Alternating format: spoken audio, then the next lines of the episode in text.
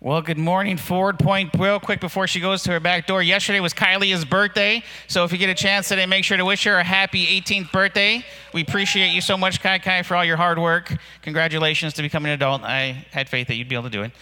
Well, good morning, good morning. It's so good to be with you all as we wrap up things here this morning with our uh, Winning at Home series. Um, you know, when I think about some of the th- weird, crazy things that I have done throughout my life, one of the things that comes up is uh, I've been a part of a lot of different dance kind of organizations. Now, you probably look at me and think, you know, a dancer, you don't have the legs for it. But, uh, you know, as a young, young person, there was a girl who I really liked, and uh, I won't say her name, but I really liked her. So she was a part of this dance group. So I said, you know what, hey, in order to see her, love to be part of this dance group as well. So I spent years being a part of this kind of jazz, modern dance group. And, and here's the thing that I've come to learn about dance is that it's it's easier to dance when you got like a group of lines, people, you know, and you're all kind of doing the same thing, looking at the audience. But when it comes to dancing with someone in front of you, it's quite a different story, right? Like slow dancing, yeah, everybody can do that. But like when you talk, look at some of the, uh, the, the, the, dancers where they're doing all sorts of twists and turns and uh, finding a way not to break each other's ankles, like that's pretty amazing that they can do that. Uh, take for instance, a couple weeks ago, we had a, a, party here at the Palace Theater where we got together. Uh, Amber was celebrating her birthday and she wanted to do a prom night. So, some friends here at the church, the cooks, brought in some professional dancers to teach some moves. And at first, the group all started off learning across from their partner. But very quickly, we learned that uh, this was not a safe thing for them to be participating in. So eventually, again, we went back. They took everyone to the lines. And in case you can't tell who these people are, there's Scott and Eileen. Uh, a little blurry, but Scott was the, the man with the robot moves back there. And uh, there's Patrick, our worship leader, uh, doing a little Blues Brothers action. I'm not sure what was going on there my, my wife and I, we got to be the DJs in the back, so we didn't have to embarrass ourselves too bad. But at the end, we went up there for the last song, and you, you know, whenever you're not sure what to do when it comes to dancing, always a safe bet is slow dance, right? All you got to do is wrap the other person real close to you tight and just kind of go side to side. Even if you don't have any rhythm, there's a good chance you can survive slow dancing. I'll share with you. This is a picture from our wedding when we got to slow dance at our at our wedding, right? But when it comes to dancing with somebody in front of you, again, learning by yourself and, and doing some dance moves by yourself, it's pretty easy. Maybe you line dance and you line dance, you learn the moves, but it's something you do by yourself. And you get face to face with somebody, and it requires some finesse. It requires some complimenting of one another to be able to, to do it. It's hard, it's tricky. Again, slow dancing, it's easy. And sometimes, just like in life, life is anything but slow, and it can be hard when it comes at you, even more so when it comes to being in a, a family. So, we've been in the middle of this series and we're wrapping it up today. And really, the crux of this idea is that you can be winning in everywhere else in your life. But if you're not winning at home, then there's a good chance your, your life, you're not really winning. Likewise, it doesn't matter what could be happening outside in the world around you. You could be losing your job. You could be having to quarantine. You could be having to uh, give up extracurricular activities because of finances or skill. But if you're winning at home, you handle all those L's with ease. Every week I've got the chance to introduce you to my home team. I've enjoyed, this is probably my favorite part to, to brag on my family. There's my wife, Chazlet, uh, some 12 years later from our slow dancing moves there. Our oldest, Justice, is in the top right there, and Chazare and Litley and Augustine. That's my home team. That's the team that I'm fighting for. You probably have a home team as well that you're fighting for, even if you live by yourself. You are in the, uh, the process of, of becoming a result of your home team, as well as at one point maybe having your own home team. But we are also your home team as your spiritual family. And God has a design. It wasn't by accident. It wasn't like He created Adam and then He created Eve, and He's like, oh, wow, you know what? If I put the two and two together, huh, what do you know? It works that what a surprise right this wasn't a shock to, to god to, uh, to have this family unit in fact the family unit is something that god designed the institution before the church So when it comes to how he wants to move and work in humanity, it starts with winning at home and through the family. In the first week, he said, We're, we're drawing a line in the sand for fighting for our homes, for our families. And then the next week, we looked at this idea that winning at home will be the result of intentional planning and consistent application. When it comes to doing the things that we know are going to help us to win at home, it's got to go more than just intentional planning and coming up with ideas, but we need consistent application. Because you don't just stumble into winning at home. You just don't find yourself one day waking up to an amazing family. It's important. Intentional planning, consistent application. And we said, you know what?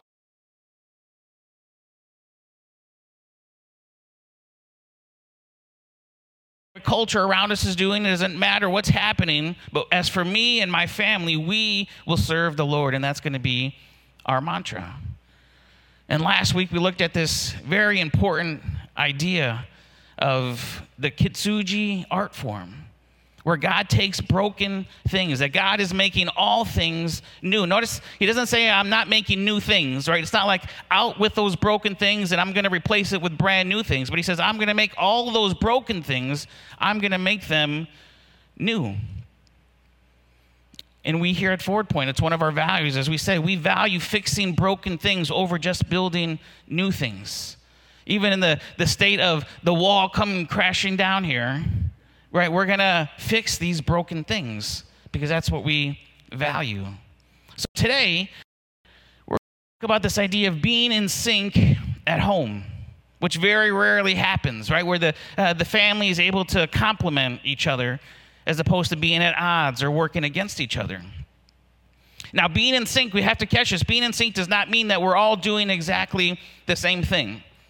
It doesn't mean that we have to act the same way because if we were all just doing the same thing, then the reality is everyone else wouldn't be needed. God created all of us with purpose, specific plans and purposes, and these purposes work together not to, to be uniform and cookie cutter, but to work in tandem and to complement one another. It's, it's working towards the same goal. And what we see in the New Testament is Paul gives us a blueprint for the family. So, what I'd like to do is just kind of read right through the blueprint, and then we're going to go back and kind of dive into it, okay? So, hang with me as we read along. If you want to follow along, it's Ephesians chapter 5. You can turn there in your Bibles. Or if you're using the YouVersion app, you can go to live events and you can follow along with all the verses in the notes. But here's what Paul says in Ephesians He says, Wives, submit yourselves to your own husbands as you do to the Lord. For the husband is the head of the wife, as Christ is the head of the church his body, of which he is the Savior.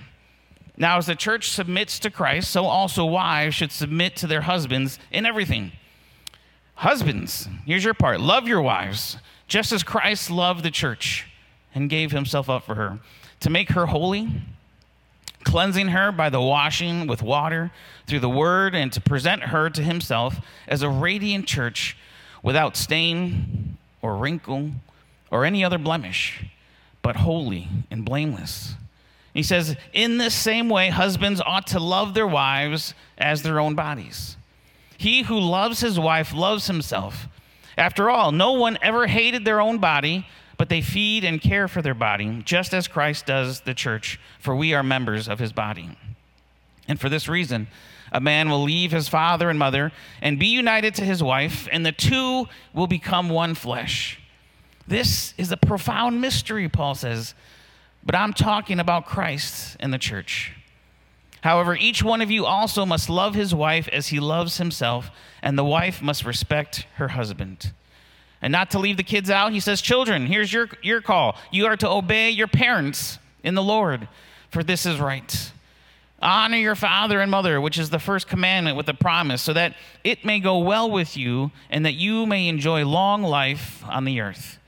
Fathers, do not exasperate your children. Instead, bring them up in the training and in the instruction of the Lord. That's a lot there, right? But what we see in here is that there's something for everyone.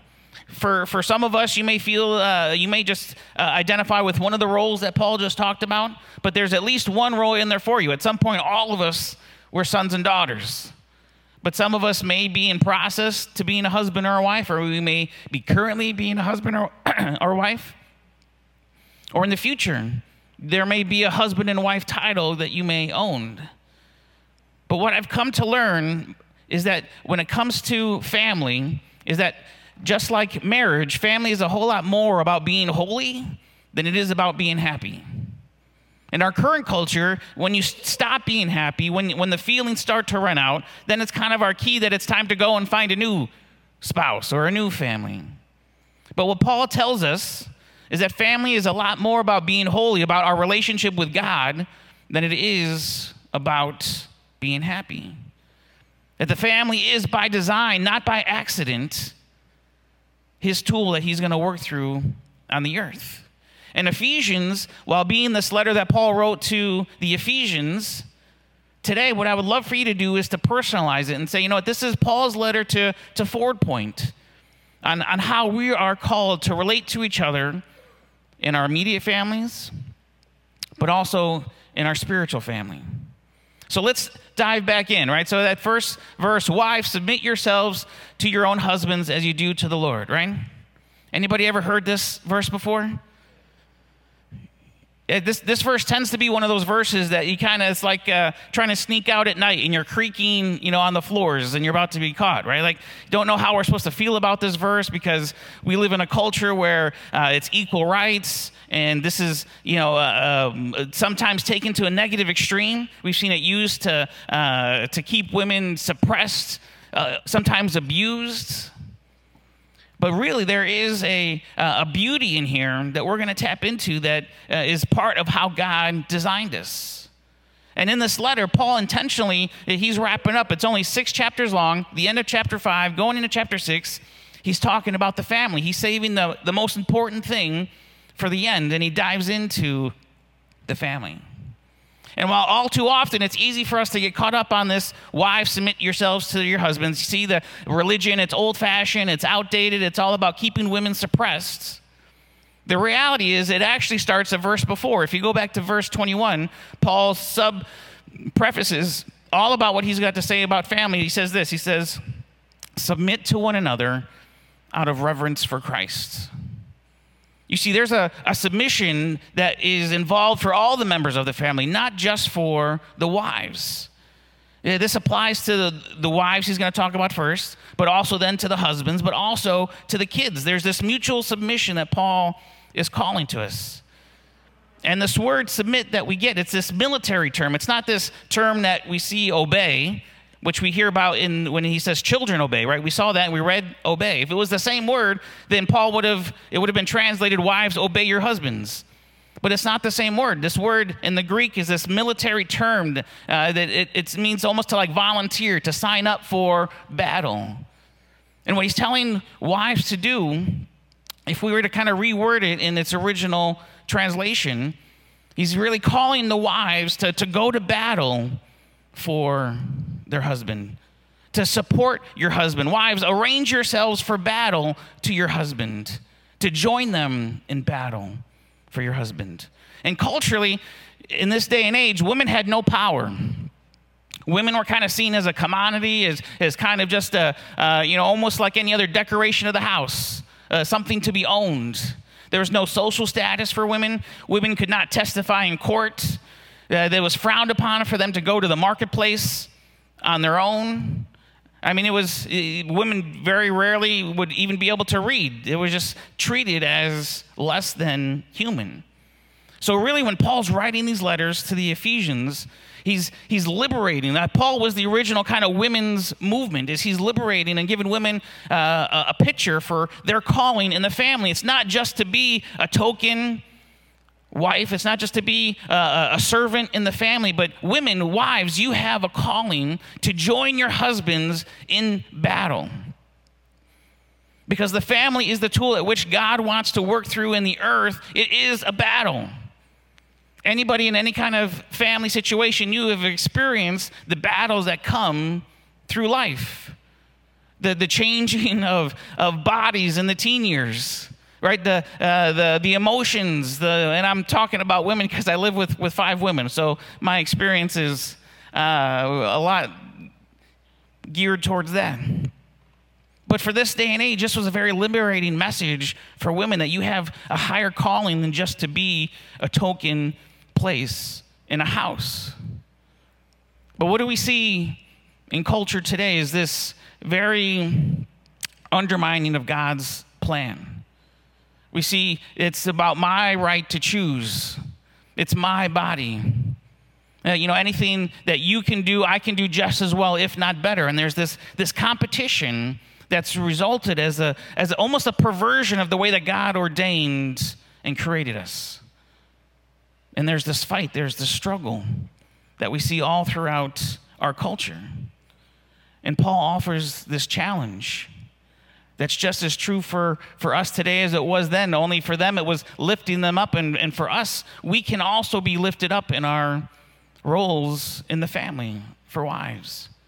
Wives, submit yourselves to one another out of reverence for Christ. So, wives, submit yourselves to your own husbands as you do to the Lord. Wives, respect. There's, there's something in the, the, the way that we were created where wives crave to be loved and men crave respect. And this is the, the message that, that Paul is giving his wives submit yourselves to your husbands. Show respect, uh, honor them as you do. For, for the husband is the head of the wife, as Christ is the head of the church, his body, of which he is the Savior. Now, there's no doubt when I think about the different ways that my wife has honored and, and supported me and respected me, uh, when I think about meeting her in Florida, if my wife had it her way, we never would have left Florida. In fact, if I had it my way, I probably never would have left Florida. But we left Florida, we moved back, and then we decided to go to Indiana to work at a church. And never in my wildest imagination would I imagine myself being in Indiana, always an East Coast boy. But here we are in Indiana. We went into Indiana saying, you know, if this is where God's calling us, then we're going to spend, we're going to grow our roots here. And this is where the, the Doyle family is going to grow. But he called us back, and we're back here in Indiana. And, and as long as I've known Chazlet, she's always wanted to return to Florida. And she's always wanted to be a teacher, and she's always wanted to be an administrator. And through these different times where I've taken her off course to do these different things, to go to Indiana, when she was a, a teacher here in Syracuse and a, had to start all over with her seniority. She always submitted to you, if this is what God's calling us to do, Jimmy, then I will, then I will go with you. All the while, she would work hard at her finishing her master's, and then she finished her administrator license, working hard to still honor what God called us to do as a family, but then to honor what she felt God calling her to do individually, even through the interruptions. And it was such a cool thing to be able to celebrate at the end of this last school year. She got to graduate from Syracuse University with her administrator license, right? After years and years of, of working hard and, and choosing to put the, the calling of God on our family first, but never letting go of the calling of God on her own life. And even now, sometimes we'll be watching TV. Just the other night, she said, "Man, you know, I, am only here in Florida, in New York, because of you." And I have to catch, I, I, I challenge her. I said, Chazlet, don't sell yourself short. All right, because you're not just the token wife, part of the family, who does whatever Jimmy says. Right? You've chosen to honor God and respect and to, to join the battle, to prepare yourself for battle in this relationship. Don't sell yourself short because you aren't just doing whatever you're told. You're in the midst of helping this family honor God and helping this family to be the instrument for now in New York to be his hands and feet in our community. Wives, don't sell yourself short by just doing whatever your husband says. And don't sell yourself short by thinking you have to be better than your husband or you have to, uh, you know, it's your body and just, you're not an individual, an island unto yourself. God has called us to work in tandem with each other. Husbands, husbands, love your wives just as Christ loved the church and gave himself up for her to make her holy, cleansing her by the washing with water through the word, and to present her to himself as a radiant church without stain or wrinkle or any other blemish, but holy and blameless. right? This is the calling that he says, you know, husbands, you're not called to, to just volunteer and, and to uh, do whatever comes natural. He says, you're intentionally called to love your wives. Just in the same way that Christ loved us, right? And, and Christ was not complacent about it. We're told that even while we were of no use to him, that Christ died for us, that he gave himself for us.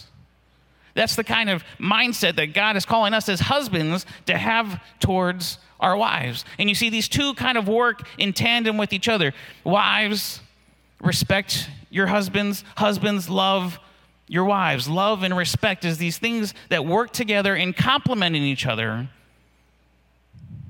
And it becomes a beautiful dance that you're able to do as the two work together. But sometimes we say, you know, man, uh, you know, my, I'll start loving my wife when she starts respecting me, as if it's some kind of, you know, stalemate. And as soon as she starts doing her part, then I'll do my part. But husbands, we're not, we're not called to, to love our wives if she's respecting. We're called to love our wives unconditionally, without any kind of hope for what we're going to receive as a result. These, these are not reciprocal actions where if I do one, then I'm going to get this back in return. These are not incentives like, hey, if you do this, you know, you're going to have a, a, a fun evening, right? But these are pathways to holiness that we're called to as a family. As a family, you're no longer, your holiness is not just measured by you as an individual, but is measured by you as a family, as a collective unit. And it requires the two of these to work in tandem with each other. It's not reciprocal because if it were, then it would probably never happen. It's, it's not uh, an incentive because it would never last. But this holiness, it sets the stage for, for this complementing, for this in sync relationship that God has called us to as families. And just as Jesus tells you and me unequivocally that, you know, you're loved, that you're, you're perfect and, and you're fearfully and wonderfully made, so he's telling husbands to instill that in your wife that she that you believe that she is fearful and wonderfully made that she is perfect just the way that she is and it's funny sometimes the difference between men and women, right? Because I, I look, watch Chazlet, and sometimes Chazlet's getting ready in the morning and, and she looks beautiful, but there could be one thing that's out of place, right? It could be a pimple or it could be a hair that's out of place. And it's like, you know, she feels like she looks terrible. Whereas guys, we look in the mirror, right, and we could be like 40 pounds overweight. We could have hair growing all sorts of weird places, and we're like, yeah, you got it going on, right?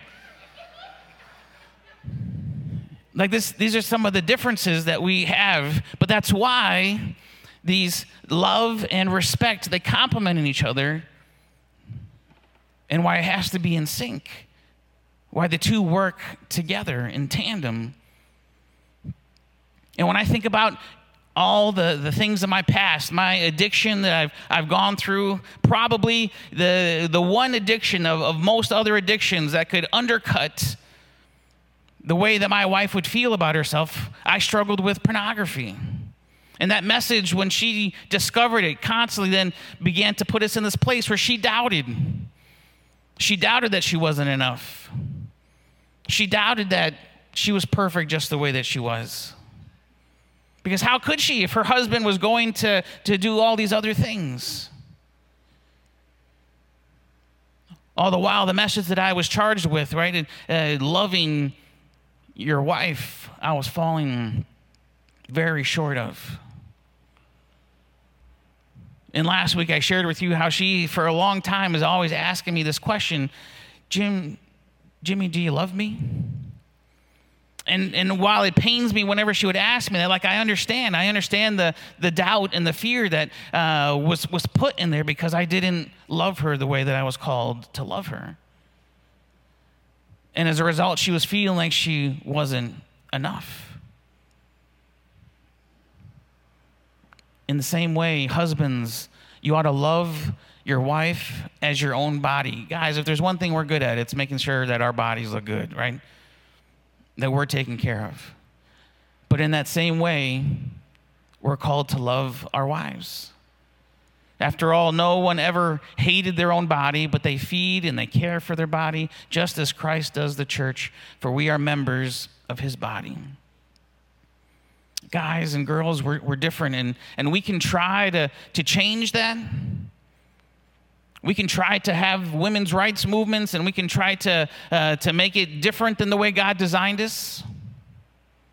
Or we can try to understand the differences and recognize that wives need to respect and husbands need to love, and the two can work in tandem and we can complement each other. Instead of what we see is there is a perversion, there's an undermining of the way that God has designed things. We see things uh, instead of being agape, where there's unconditional love, we've seen it turn into porneia, is the Greek word. It's, it's where we get the word pornography, but it's this uh, flesh love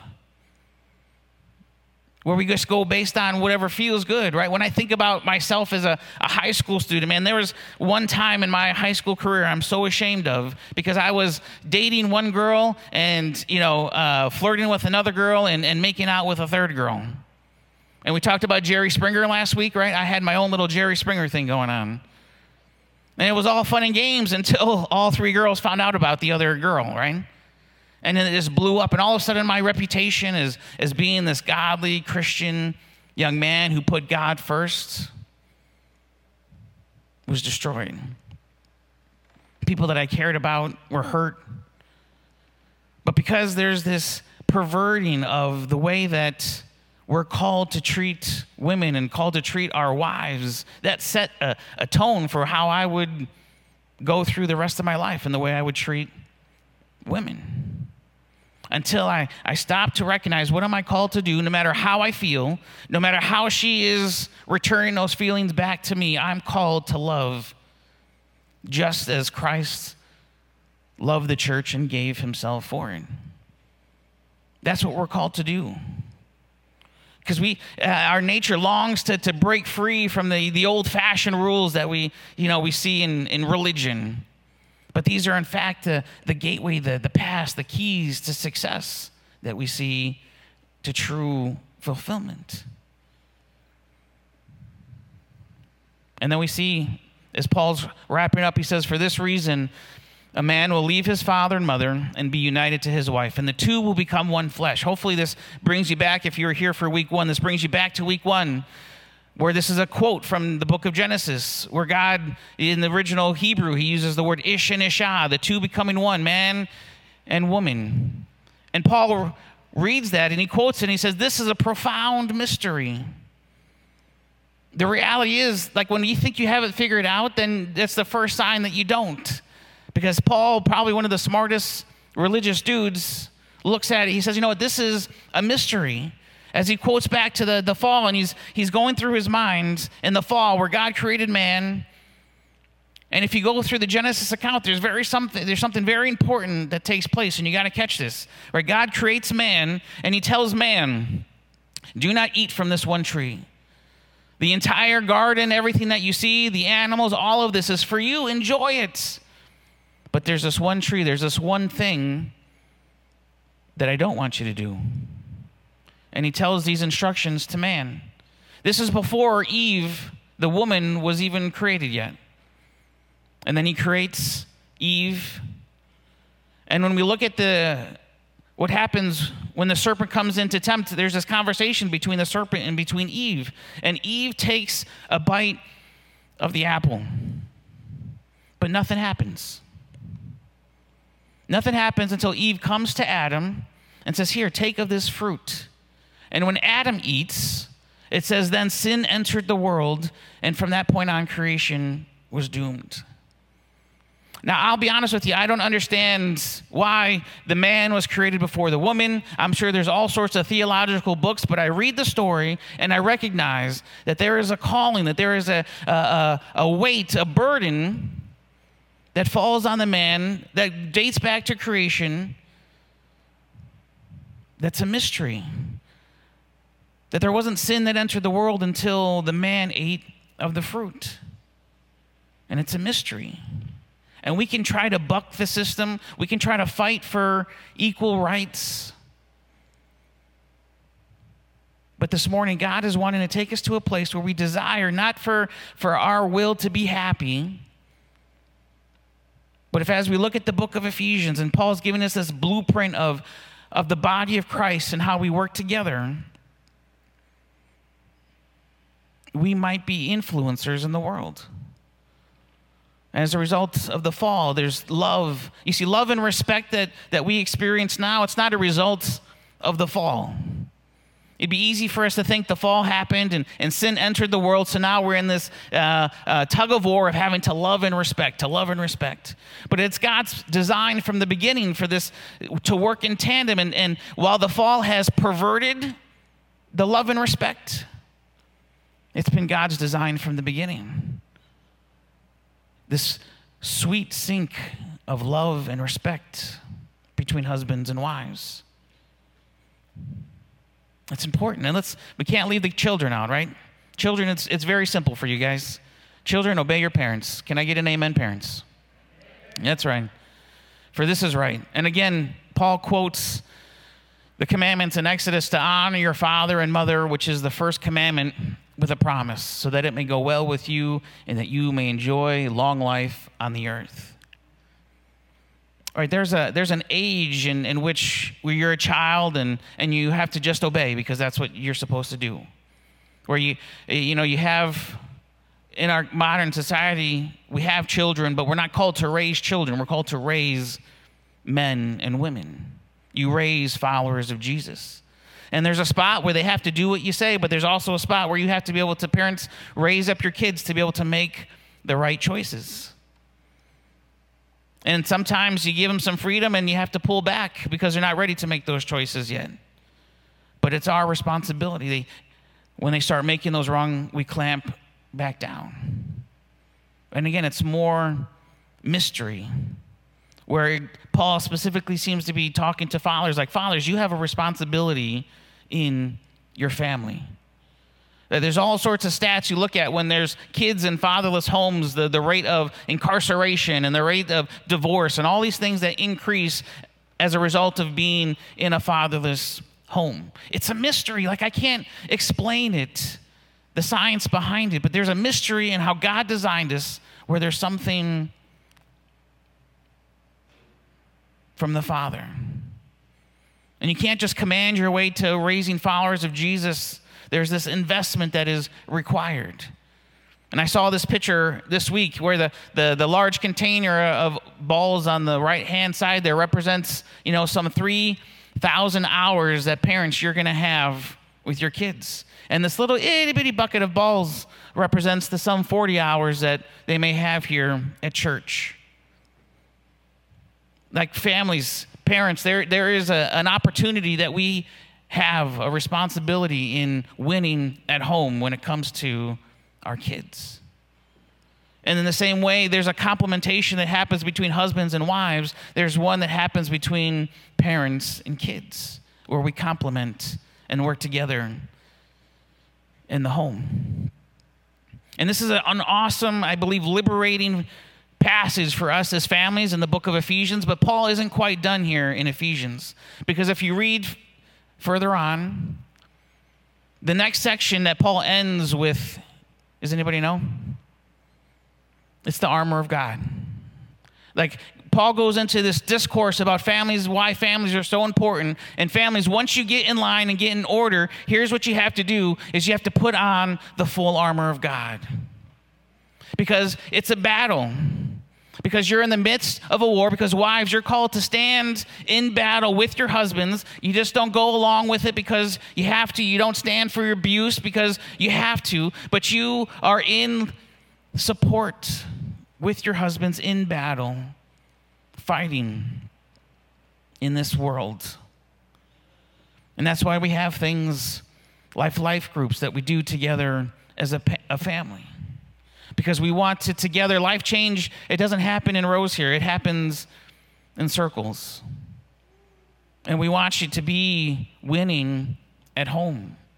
That's why we have things like starting point that we're going to start because it doesn't matter where you're at in your faith. We believe that together as a spiritual family, we can come together and grow as a family. There's a high calling that we have but it's a liberating calling.